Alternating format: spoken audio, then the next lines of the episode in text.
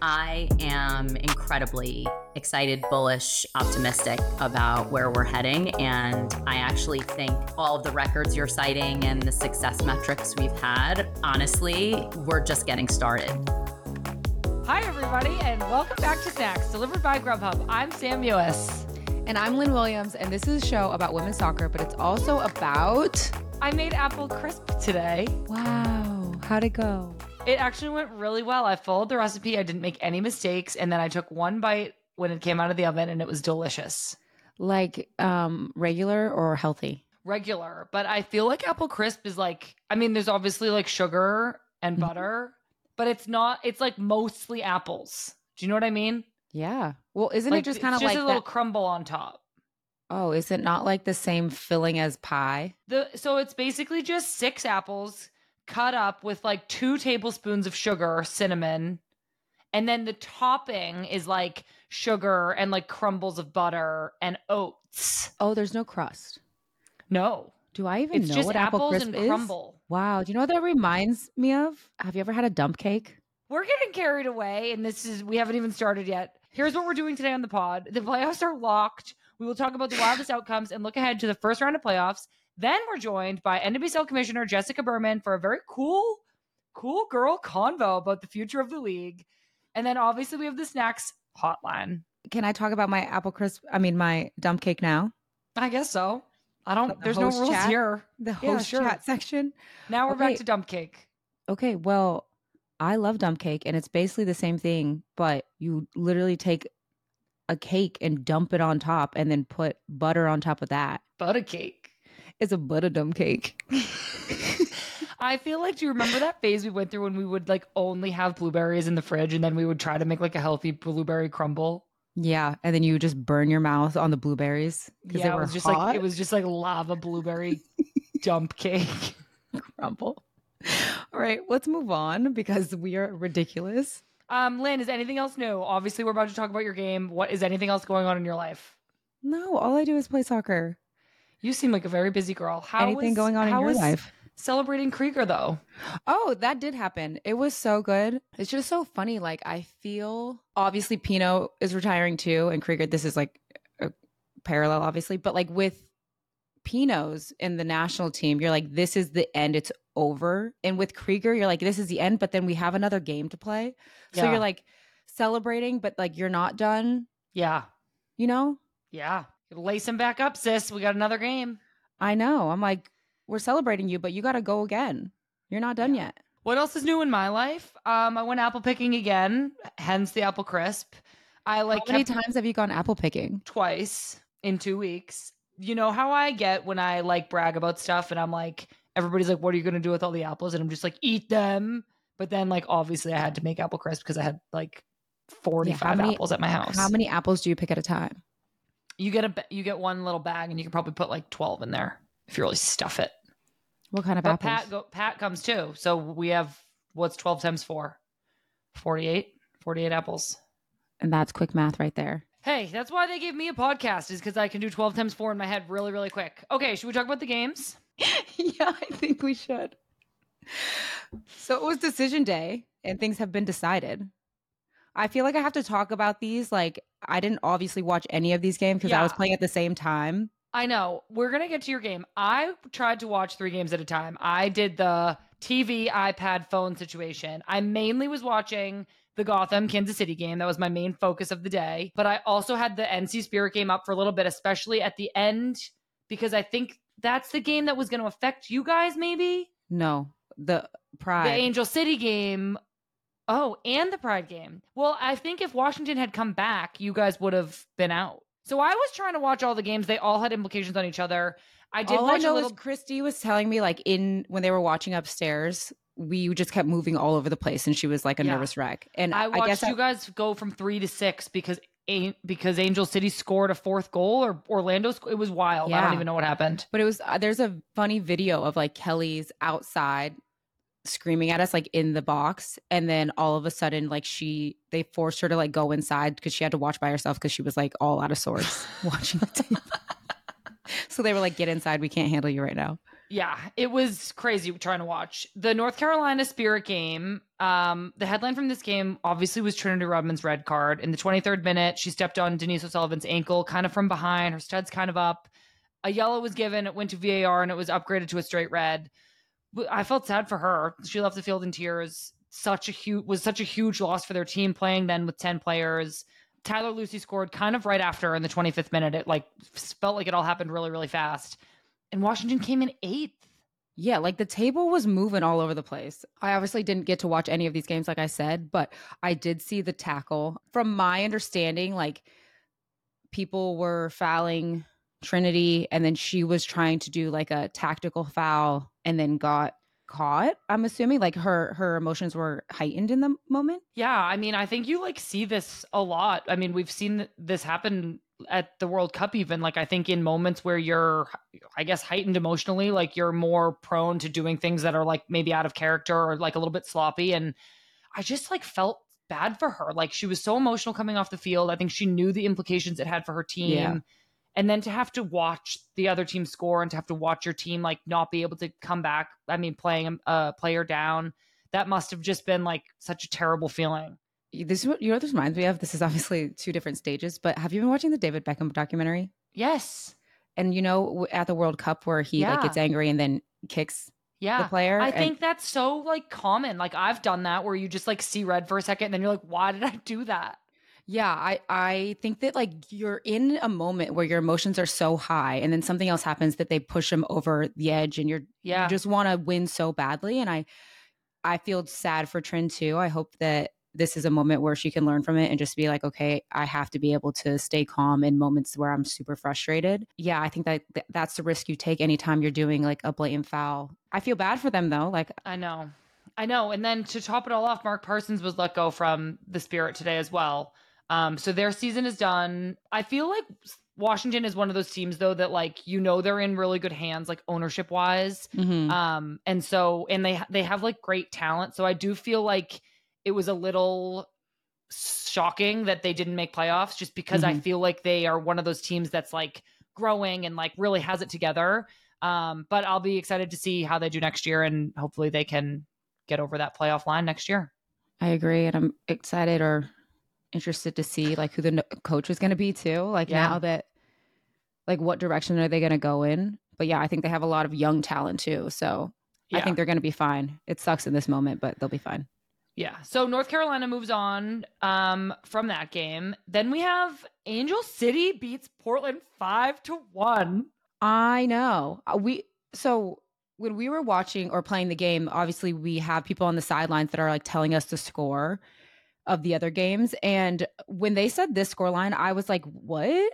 Yeah. Like, what do you mean? Are you guys sure that w- it was crazy? Um, Angel City just like had all the momentum, winning five to one, launched them into fifth place.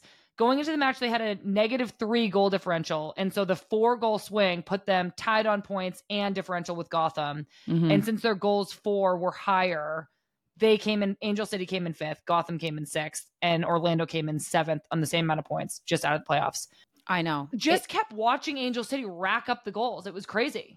I think that, like, when you're in like that do or die mode, yeah. and obviously the week before they were almost out of playoffs. That so you just kind of like throw everything yeah. out and you just say let's go for it. Like who cares? And they obviously went for it. I know they for sure did, and it was crazy that Port it was in Portland's hands to win the Shield, and they like lost five to one. Speaking of Angel City's goals, that is going to bring us to the delivery of the week. It is time now for the delivery of the week, delivered by Grubhub. Lynn, what are you craving this week? Sushi kind of. Mm. What are you craving?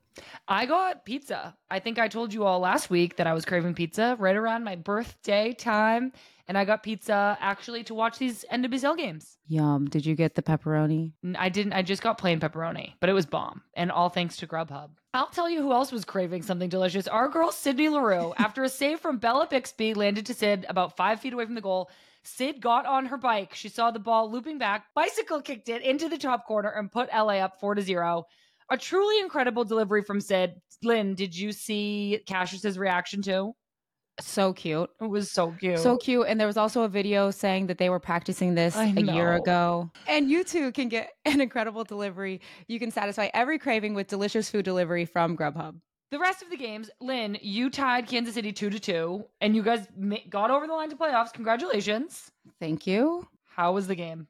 Well, it was wild. Um at the beginning, I thought we were just going to smash it. We were up 2 to 0 early on and then they came back and scored two goals fairly quickly, which was annoying. Um Krieger saved an amazing goal off the line. There was one point that I Yep. was chasing E-ball back. I know. Hang on. I want to backtrack a little bit. Midge scored a great goal, and then Yeah. Yazmeen Ryan scored a really great goal where she like dribbled through everybody and scored. It was like pretty sick. I know I can't stop watching it. I was like that was sick. It was literally so good. Then Kansas City got one back. Alexis Spaanstra also scored a sick goal where she kind of was like dribbling through people and cut inside and like lofted it over the keeper. It was sick. Yeah. And then unfortunately, you guys had an own goal. Mhm. But so much happened like so quickly. Like the momentum changed so quickly. And then at one point, Lynn, you were chasing back a breakaway, which we just said would never happen in a million years last week. We should have never said never. What ha- what were you thinking? Well, I was thinking, E, stop running. Like, let me have the ball. Well, but it was like off a corner. I, It was off a corner and then it bounced out to Deb, I believe. And all I see is E and somebody else streaking on the side. And I was like, all right, well, I better get on my horse. And you sure did, and so did she. Yeah, we were like two horses running in the wind. Um, there was a moment, like I said, where Krieger saved um, Mhm. Kristen Hamilton's shot off the line. She's obviously playing incredible. So it was a wild game. And, and then I thought that like we were gonna score. So I know. I know. It was a it was a really fun game to watch. I saw your cute picture with Hammy and E-ball. It made me really Jealous. FOMO-y. I'm just happy we squeaked in there at the very end of the game. We were like, like I said, we knew that we were in sixth place by this time, but the Orlando game was still going on. But they needed to score two goals to beat us on goal differential. And it was like, I think two minutes left in their game. So Yeah. we were pretty positive, but you never know. Like until that whistle blows, all of us Yeah. were just kind of like, what is going to go on? I know. Um, I saw you guys like all huddled together and then all of a sudden you all started cheering and I was like, "Oh, they must have just found out." Yeah, it was like a pretty special moment for that. We're throwing Krieger in the air. The fans are still in the stands, so they are like celebrating too. It just, it was a a very cool moment to be a part of. Congratulations to Gotham. Moving on to playoffs, very exciting. We had OL beat the Red Stars 3 to nothing. Megan Rapinoe gets a brace. Seals playoffs for OL and we also had Jess Fishlock score goal. All right, so then the last game was the Wave versus Louisville, and the Wave win the Shield with a 2-0 victory. Um, Alex and Jaedyn Shaw scored, and then apparently Naomi's stats were ridiculous. 92.3% passing accuracy, three out of three duels won, seven possessions won, two out of two tackles won, and four clearances. Yeah, apparently nobody was getting by her back there. Um, holding it holding it down with Abby Dahlkemper for the wave, who won the shield. How exciting! I think So it's so exciting. cool that uh like fairly new expansion team won the shield already. It's like like they're just doing something right over there. They are. They're doing something. The freaking waves. I'm not bitter. It's fine. Well, congratulations to San Diego. Super exciting that you won the Shield. Uh, San Diego and Portland will get a bye in this next weekend's round of games. They have automatic spots in the semifinals. But we do have two games coming up this weekend. The first game is October 20th at 10 p.m. Eastern. It'll be OL versus Angel City at Seattle. basically Megan Rapinoe and Jess Fishlock versus the mo- momentum of Angel City. So what do you think is going to happen? Tell me. It's so tough. Like, I feel like Angel City at home is so like just watching this weekend's past game, Mhm. like they just have so much energy from their home crowd.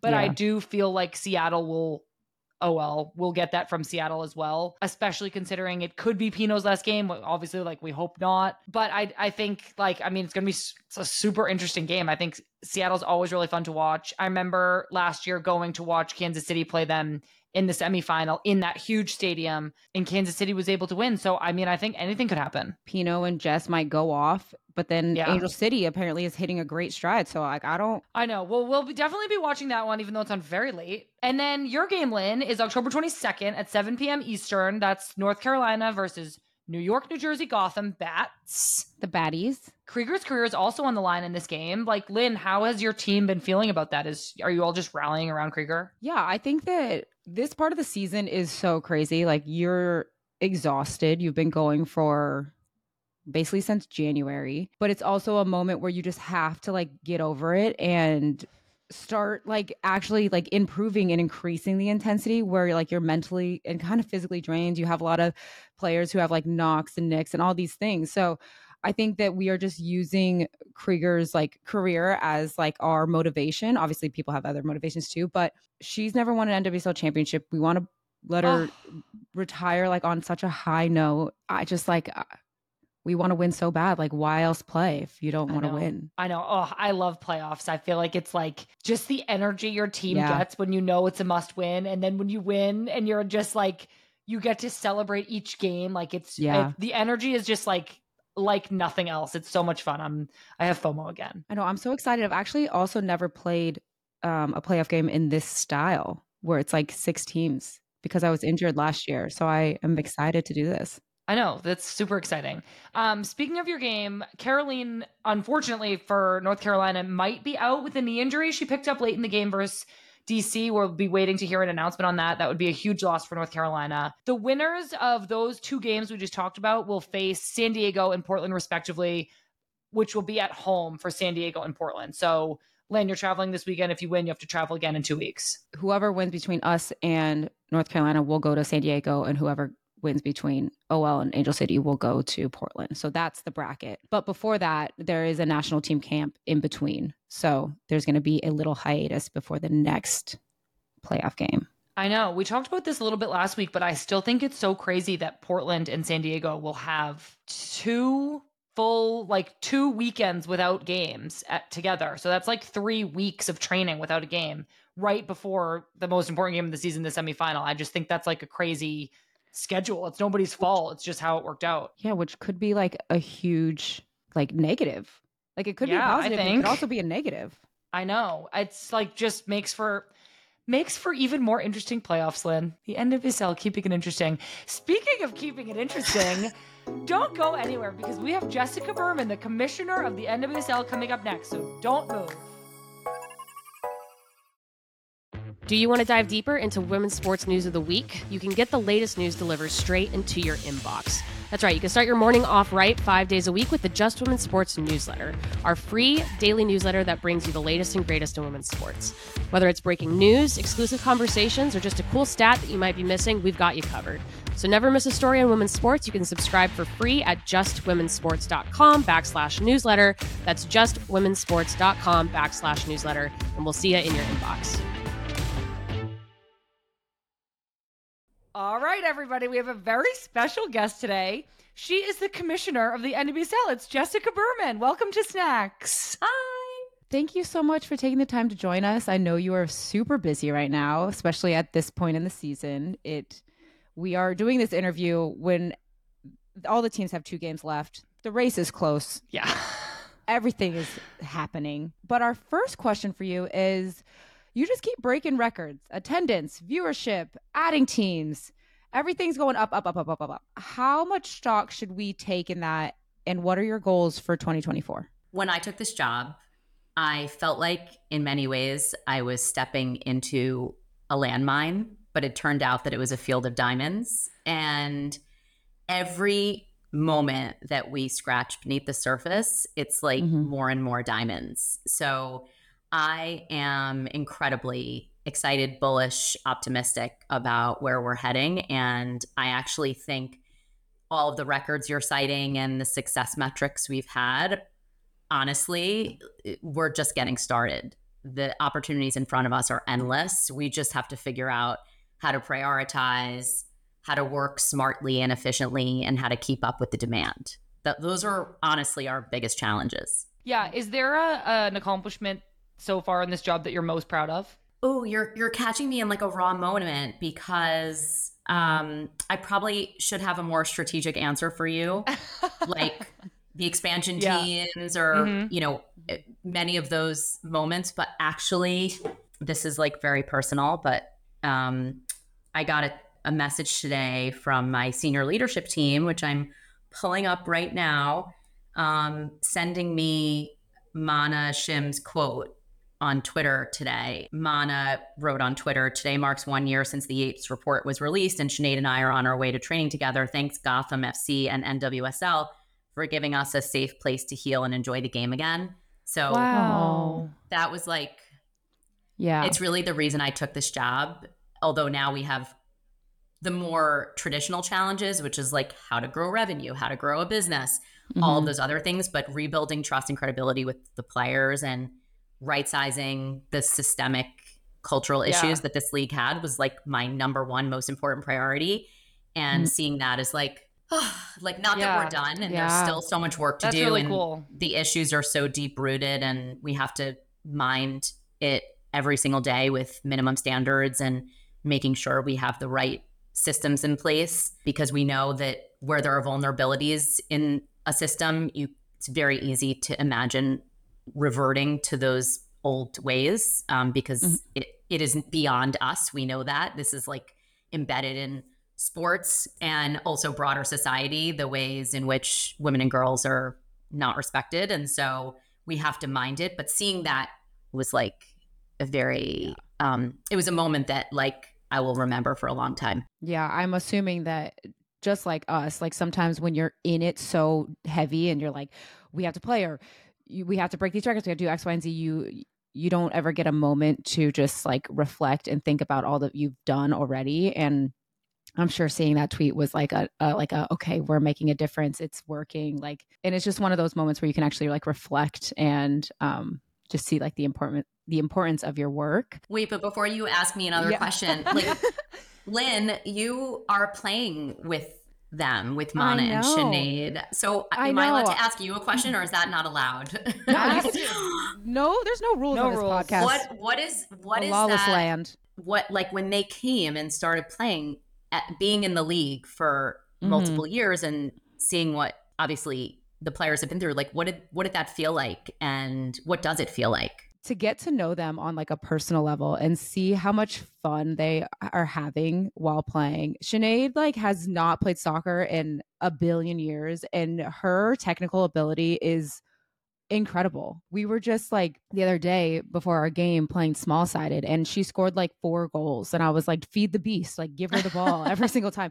And it, they're not even like bangers. They were just like she just dribbled the whole team and I was like how how are you doing this? Like you haven't played in a billion years. And then Mana as well. Like I just their energy and their passion for the game and also just like knowing what they've been through to have the ability to just continue to spread love and happiness and all the things. It's really just inspiring and I just I, I have nothing but good things to say about them. I'm so happy they're on my team. Um it's great so yeah, I'm I'm just happy they get to play the game they love. yeah me too That is Sorry. awesome.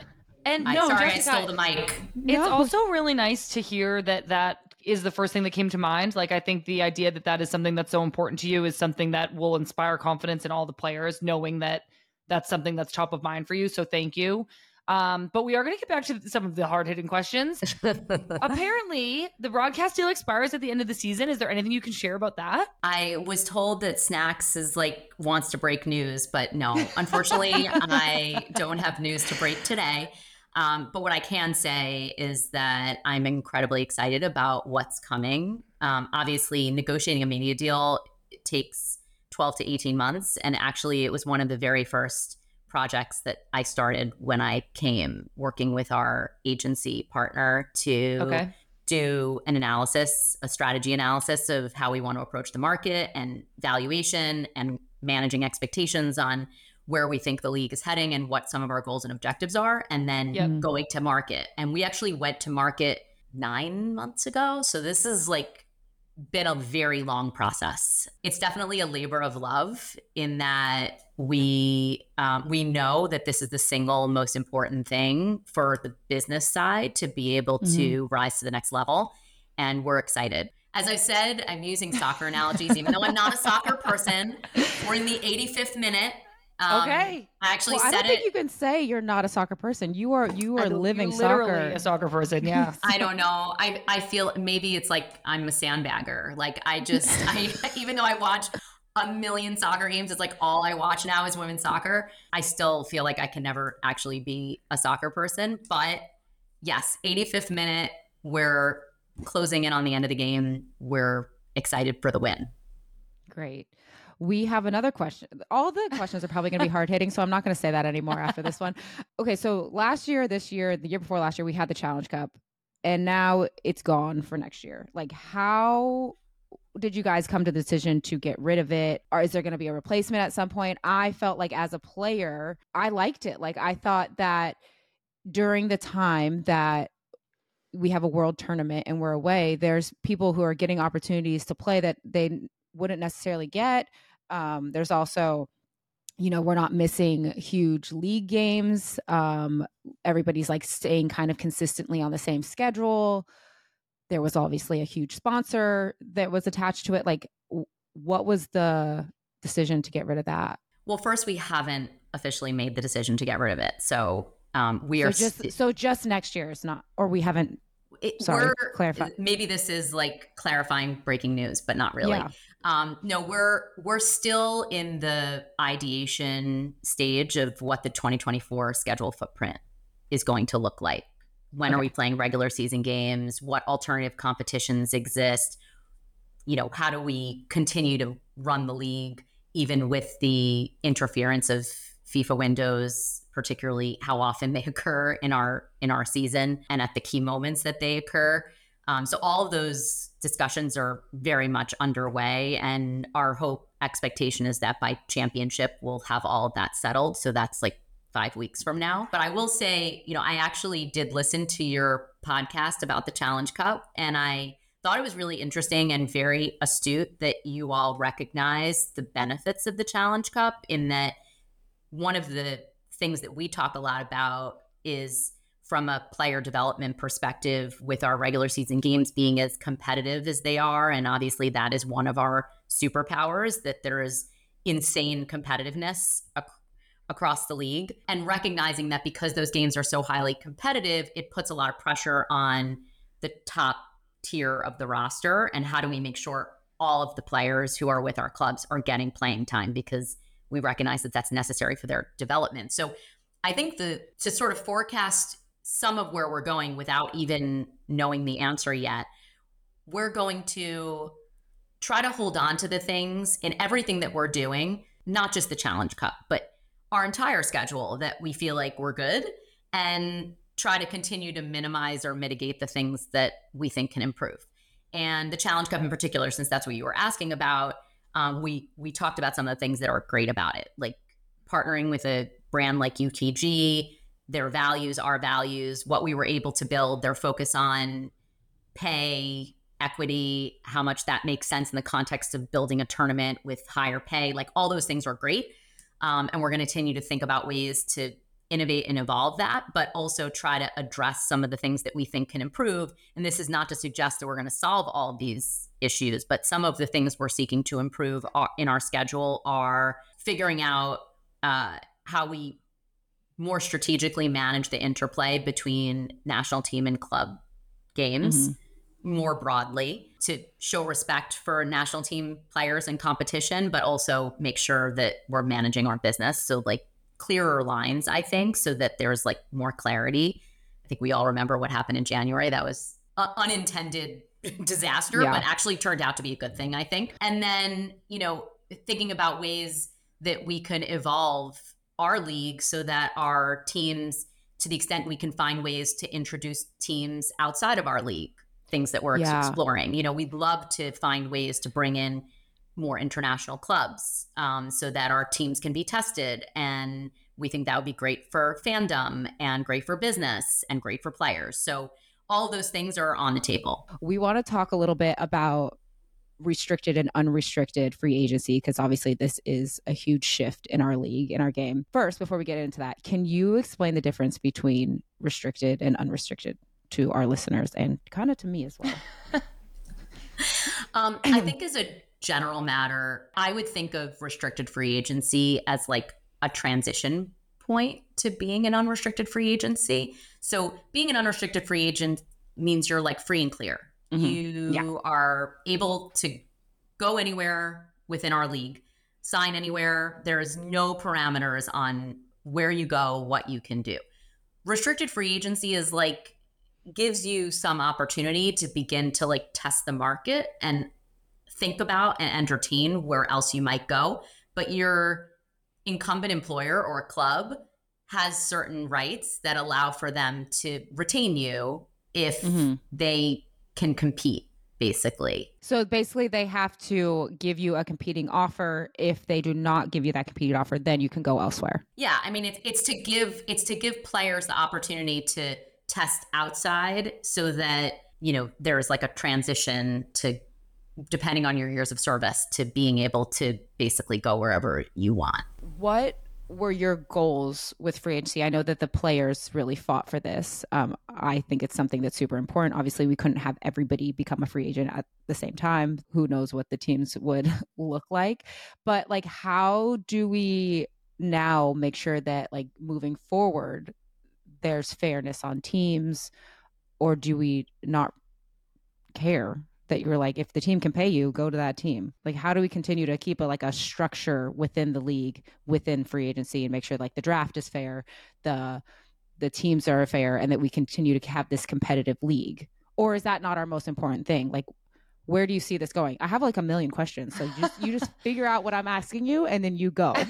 No I, I think i understand what you're saying. Like i think uh, you know i i view um, these topics, like from my background, which comes from men's sports mm-hmm. and more traditional sports, is not binary. So it's not like an on off. I, I okay. think there's a spectrum. And it's true that many of these things have like an inverse relationship to each other. So, like, mm-hmm. free agency works counter to parity or competitiveness, right? Like, we all and we all get that the the or to say it another way not having free agency or having restricted free agency facilitates having a more competitive league mm-hmm. because it allows for the more curated disbursement of talent across teams so that games are not like eight nothing games so there's not like blowouts where yeah. you have super teams and all the best players are in one place and everyone who's not the best player is in like these other places. And that obviously impacts not just the competitiveness from a player perspective but the watchability of the games the business and being able to sell tickets like being able to sell to sponsors that this is a compelling product. So not sorry not to cut you off but does doesn't the salary cap kind of combat that though yeah. So I think one of the many reasons that most leagues, including ours, have moved in the direction of introducing free agency and continuing to increase free agency is because, especially the leagues that have a salary cap, there is like a cost containing mechanism that acts as the ultimate check.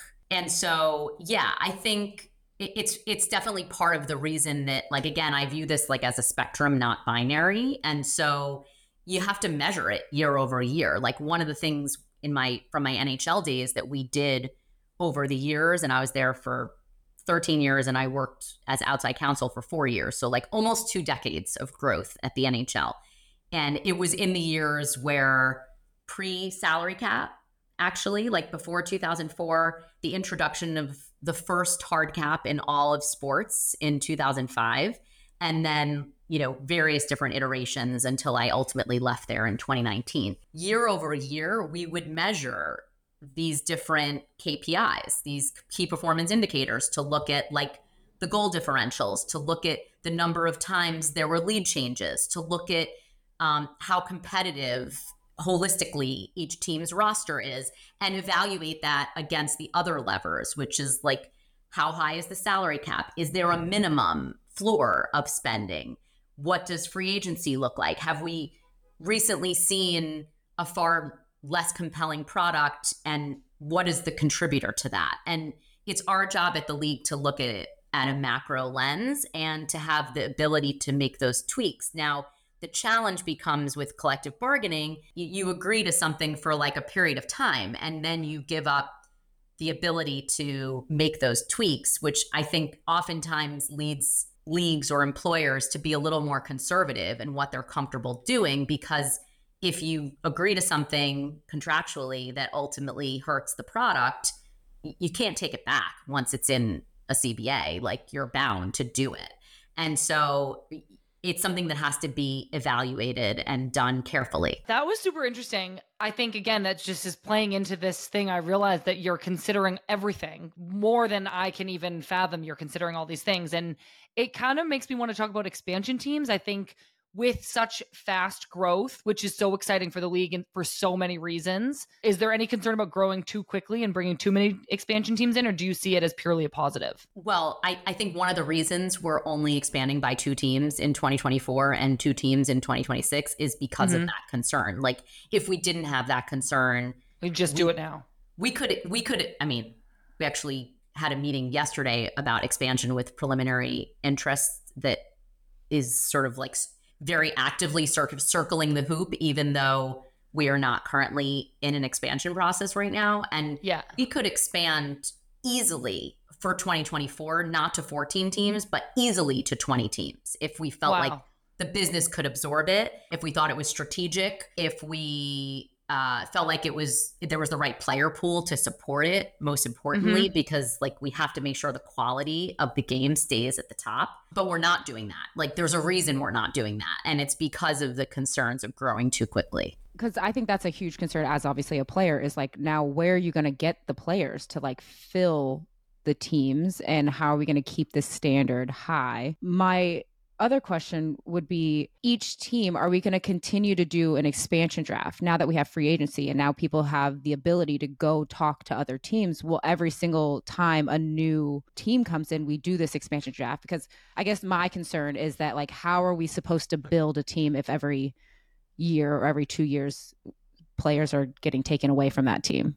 You know, one of the things that, like, again, one of the things that we think about, this will mm-hmm. blow your mind, Sam, again. You know we oh like my God, I'm stressed. one one of the things the the competing considerations are we do business here in the US and mm-hmm. the expectations of an American sports fan American sports consumer business partner sponsor media partner is informed by the NFL and the NBA and the NHL and a lot of the buyers of our teams when we're selling an expansion team or we're selling an incumbent team or bringing on limited inv- limited partner investors into a team they come from other sports. And their expectation in every other sports league is like this is how you do it. Like there is no other way to disperse talent when you're talking about expansion draft or an entry draft or any of these other mechanisms. So that's all like on one side of the barbell. The other side of the barbell is like we participate in a global league a, glo- a global sport and our competitors for our players are leagues from other countries who do not have any of these constructs in place. Mm-hmm. They, they just don't exist in other leagues. And so we often find ourselves in this sort of like crossfire of on this issue, because it is issue by issue, do we want to be more like the NFL, NHL, NBA? Or do we want to be more like Bundesliga, La Liga, WSL, mm. Liga MX Femenil. And we literally like think about it through those lenses. We want to be more like NFL, NBA, NHL when it comes to our business. I think we'd all agree. like that's what we're striving for.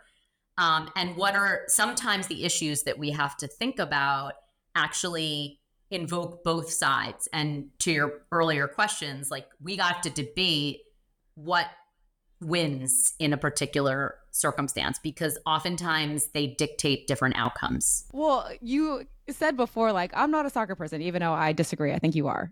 Thank you. You, ha- you kind of have to be. so, because you have a background in the NHL and more like American traditional mindset of leagues or of sports, so then are you consulting people for like the soccer quote unquote worldly part? Like, how are you meshing the two? Because I agree, like you look at the NBA and the NFL, and you're like, yeah, those business models seem to be working, but soccer has levels to it that those sports don't have. And so, somebody coming from just the American view, I'm just interested, like, how are you navigating that? It's a great question. I, I guess, like, for better or worse, and in this case, I think it's for better. I'm like I said before, I'm obsessed with what I don't know.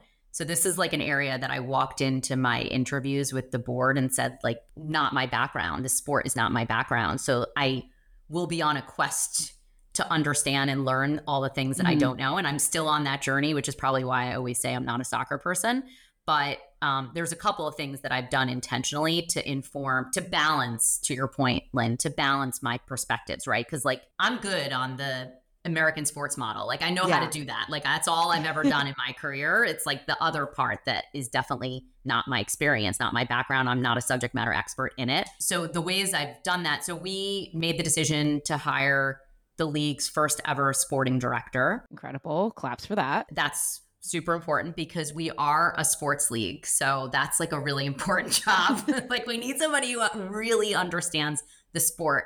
And to your point, I decided to interview people domestic and international. And I made the decision intentionally to hire someone not from here because I felt like we really needed a strong voice who understood the global landscape and could be that person when I when you ask the question like how do we make decisions she's in the room with my senior leadership team and she's hysterical by the way cuz everything that we do is so different from Europe where she's always like wow, like this is crazy. But like she has an amazing perspective. She her background, she ran women's football at FIFA. She worked at UEFA. She ran um, the Swiss FA. She ran a Switzerland club. Um, so she has like league perspective, team perspective, confederation perspective, federation perspective. Like she has all of that. And so she is in my ear literally, like she's right across. Like, I make sure I can see her. And sometimes she's like, Hi, remember me, soccer person? Like, can I come chat with you? Also, like, she and I have gone on really a world tour. Like, I went to the Euros and met with every single league globally. I spent multiple weeks in Sydney. I went to Champions League in Eindhoven. I find myself and have intentionally placed myself in places where I can just sit and absorb and learn over the last 18 months what other people are talking about so that I can identify the places where we're swimming in a different direction and so that we can ask ourselves is that the it, it doesn't mean it's bad. It's like is should we continue to do that? Like mm-hmm. should we continue to be opposite of everybody else? Like what are the benefits? What are the challenges? What problems does it create if we pivoted what unintended consequences does that invite? And I wouldn't be able to do that if I didn't understand like the bigger ocean, right? Like, because we're just yeah. like a piece of a much bigger puzzle. Yeah, that was that is also super interesting. Is there anything that you as the league learned specifically from the expansion of ACFC and the Wave that you're taking into the new expansion teams Utah and Bay Area? Are you was there some big overarching thing that you learned that you would like to apply or maybe not apply? What are those teams looking like coming into the league next year? I mean, I think what Angel City and San Diego have done so well is that they have built a future for their business that is unconstrained by the past. That's mm. what bringing new investors, new owners, new teams into the league can do because mm-hmm. they don't have the history of a very challenged history of our league from a business perspective. And yeah. that history sometimes creates an important perspective that's cautionary, right? Like, yeah. And, and again, I believe in diversity of perspectives. Um, so I love and appreciate the legacy owners we have because they have important historical knowledge that can help inform our future so we don't make similar mistakes so that we can learn from the past, all those things. But the thing that Angel City and San Diego have done so, so well, and Kansas City, frankly, and Louisville, is like number one, think about business from like a, you know, future proofing perspective. Mm. It's like, mm-hmm. what can we be, not what we were. It's not a um, starting over. It's a starting from scratch. Like they they just don't, by definition, don't have to reconcile any history with fans they don't have to reconcile any history in their brand. They don't have to reconcile any history of challenges of selling. Like they can just like write a new script and sell it. And they've done that clearly. Yeah. And so I think that that's, you know, we look for, I guess, to your question about what do we look for? We look for people in the expansion process who are visionaries who Mm. who see a world in our not too distant future that is like the Wizard of Oz. It's like a it's like a palace and Yeah. it it should be not rationally related to our history. Yeah. In fact, like I the more that. the more absurd it sounds, the better because it's Yeah. like until you tell me no, Totally. I'm gonna go. And that's and you know what? There are gonna be things that we have to like debate and discuss, and it's my job to like bring the board together. But Yeah. they help to level up the expectations of this league. It's, I mean, that's so true. I mean, think about Angel City. We, yeah, we're going to be owned by all these movie stars and we're going to do whatever we want in LA. Kansas City, we're going to build a training facility and a stadium next year and it's done. Like, Like, it's what? stuff. That's It's- that's you're right. crazy. It's stuff that if you told Lynn and I when we were rookies in the league, we would be like, you can't do that. So I No, love been- that you're looking for that and that these owners are inspiring the league to reach new heights. I think it's so, it should be so inspiring to us as players. And Boston, Boston's similar in Yeah. that. I mean, they came to us and were like, "We're going to build a stadium in the city with the mayor and partner with the public Boston Public Yeah. Schools." To, and we're going to make it a public-private partnership. And we looked at them like they were insane because, Yeah. like, you can't do that in in a big city. You can't do that, but they did it. Yeah. No, I think I mean the Boston market.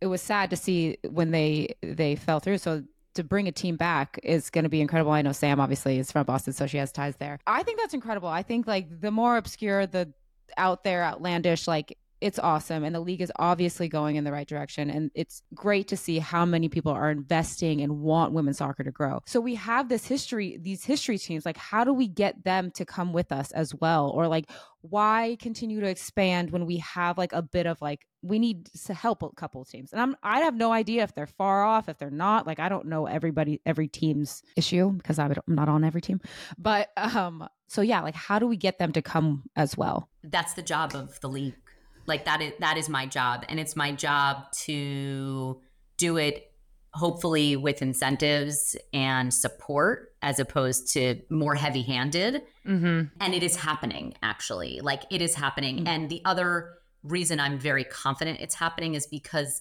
everyone who's investing even teams that are not experiencing the incredible growth that like angel city is is demonstrating or kansas city or bay fc who's the first one who came up with the investment thesis that $53 million is what they should pay for an nwsl team like the rest of our owners like especially the ones who have been in it been at it for a while they didn't come to lose.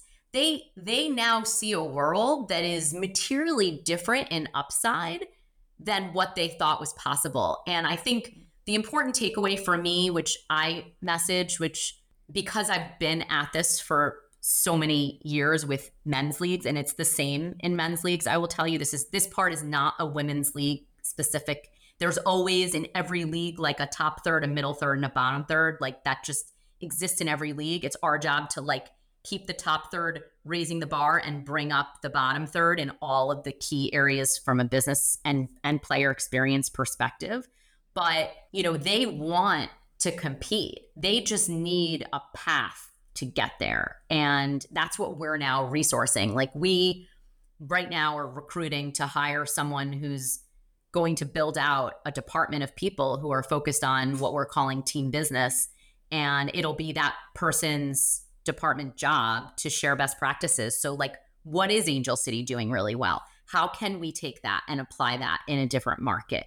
What are they doing from a sponsorship perspective? How are they packaging assets? How are they messaging? What are their resourcing? How does their Mhm. staffing structure look? Like, as a centralized body in this ecosystem, we are uniquely positioned to facilitate that sharing. And our teams don't compete in business, they compete on the pitch, but they don't Mhm. compete in business. Mhm. So we should be embracing the opportunity to make sure all of our clubs, like it is the true rising tide lifts all boats. Like that Mhm. is that is what we are doing. And it is actually happening. I mean, even if you look at this season in particular, like Washington Spirit, like how how many games have they had more than 10,000 fans? I think it's like eight, seven, eight now. Like they're crushing it. North Carolina had multiple games where they broke records. Gotham had that. I was at that game where they had 15,000 people there, and I was like, wow. And I know actually huge shout out to Mary Wittenberg, who's the new team president, who's awesome. Like they're they're building for the future. Um, and I, I guess I would just add one final point, which I can't. I mean, I again, like having seen this happen and play out in so many places, what expansion teams can do is hard, but it is also different because you you are uh, because you are unconstrained by history. You have like a clean slate. Our current Mhm. teams, Yeah. like you, you can't just like flip a switch and change the past. You you just can't. Mm-mm. You have Yeah. history, and some of that history is great, by the way, and it's turning that history into something positive. But it, it's going to take more than a minute to have our legacy teams like materialize what we all know they can be and like we're on it like they're they're gonna get there No, that's I think that's really um inspiring to hear as well. Obviously, I think every single person in the league, if you're a coach, if you're an owner, if you're a player, if if you're you, um we all have the same goal in mind is to have a successful league that grows and flourishes and is competitive and and everybody enjoys and wants to play here. Obviously, my hope is that we get there. Not every team is going to have all the things and you're going to have your issues no matter you can have like the best facilities in the world and something else might be going on like who knows and vice versa but it's my hope that like the players that have been here for so long who have fought for so long and have been on those legacy teams and maybe haven't gotten all of like the fan support the the facilities the x y and z that at some point in their career hopefully sooner rather than later because who knows how long people are going to play will be able to feel that love feel that everything. But thank you so much for your time. I like don't want to keep going. I just have one last question. It's going to be a light question. Okay. I feel like we needed to end on a light note, Sam. But is this my, like a quick hit? Is this like no, a my my question Oh. is just like, what's your favorite snack to eat? like, I feel like we just need to, or like, what do you enjoy doing in your free time besides Oh. commissioning? commissioning. um, well, I'll tell you my favorite snack, and I'll tell you my favorite thing Yeah. to do in my free time. My favorite snack, frozen yogurt or ice cream, like if it's like something Ooh. unhealthy. And uh, what do I like to do in my free time? I like to run. I love to do yoga, in particular hot Mm. yoga, and I love to hike. That is really cool, Jessica. Thank you for sharing that. And thank you so much for coming on. This was like, I think, such an incredible interview for us to get. And we really appreciate you sharing so much about what you do and your thoughts for the league. So we really appreciate it. And thank you again. It was really fun. Thank you. Can we just get a. Will you will you tell my kids you forced me? Yes, Yes. we'll do it with you. We'll do it with you. Okay, Ready? we do it all at the same time. Yeah. Yeah. One, two, three. So You're good. so Thank you. Okay, welcome back to Snacks delivered by Grubhub. Before we let you guys go, we obviously need to listen to the Snacks hotline. So here we go. Hi, Lynn and Sam. This is Callie from Minnesota. Massive fan. My uh, soccer players are massive fans.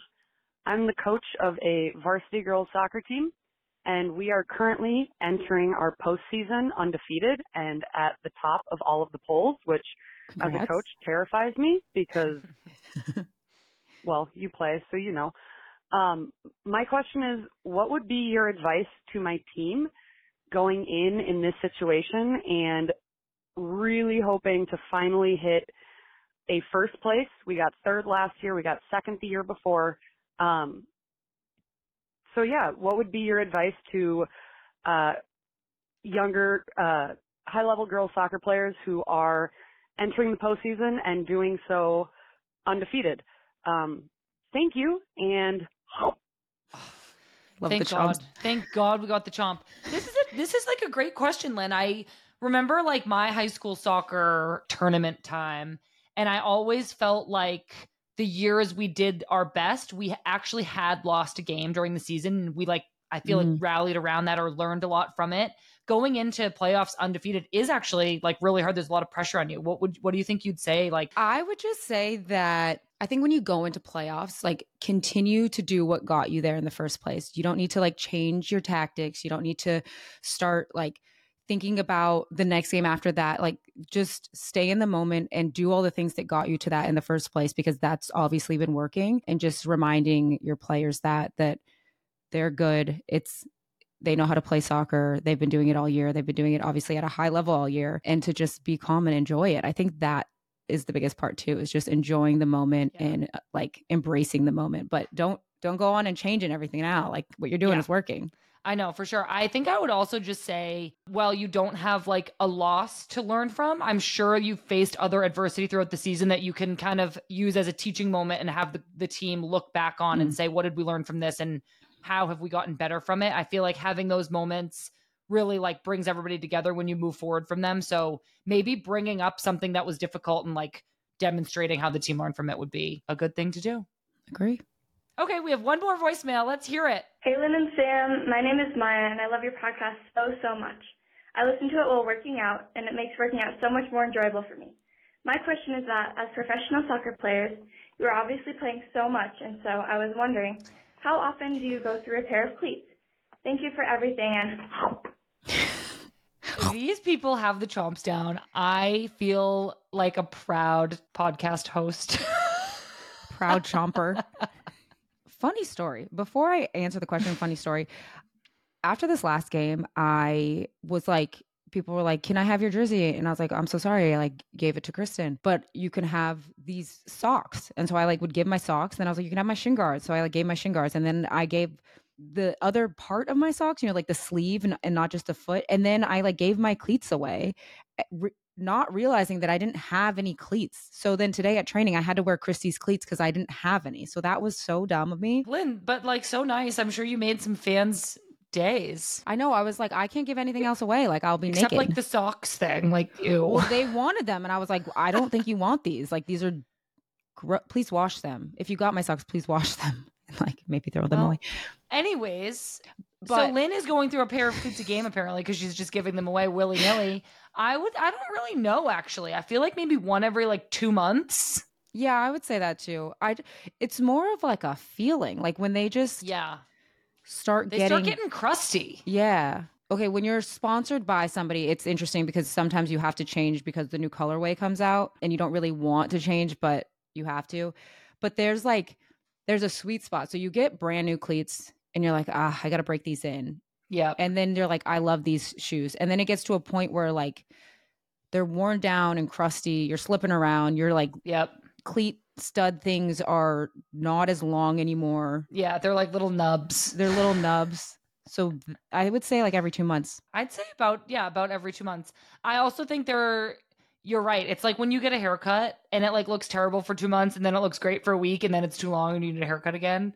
That's what it's like with cleats, is like they hurt for a few days and then they feel great and then it's like time to get new ones and it's just a terrible cycle. it feels so fast too. I'm like, I feel like I just got new cleats, and then now.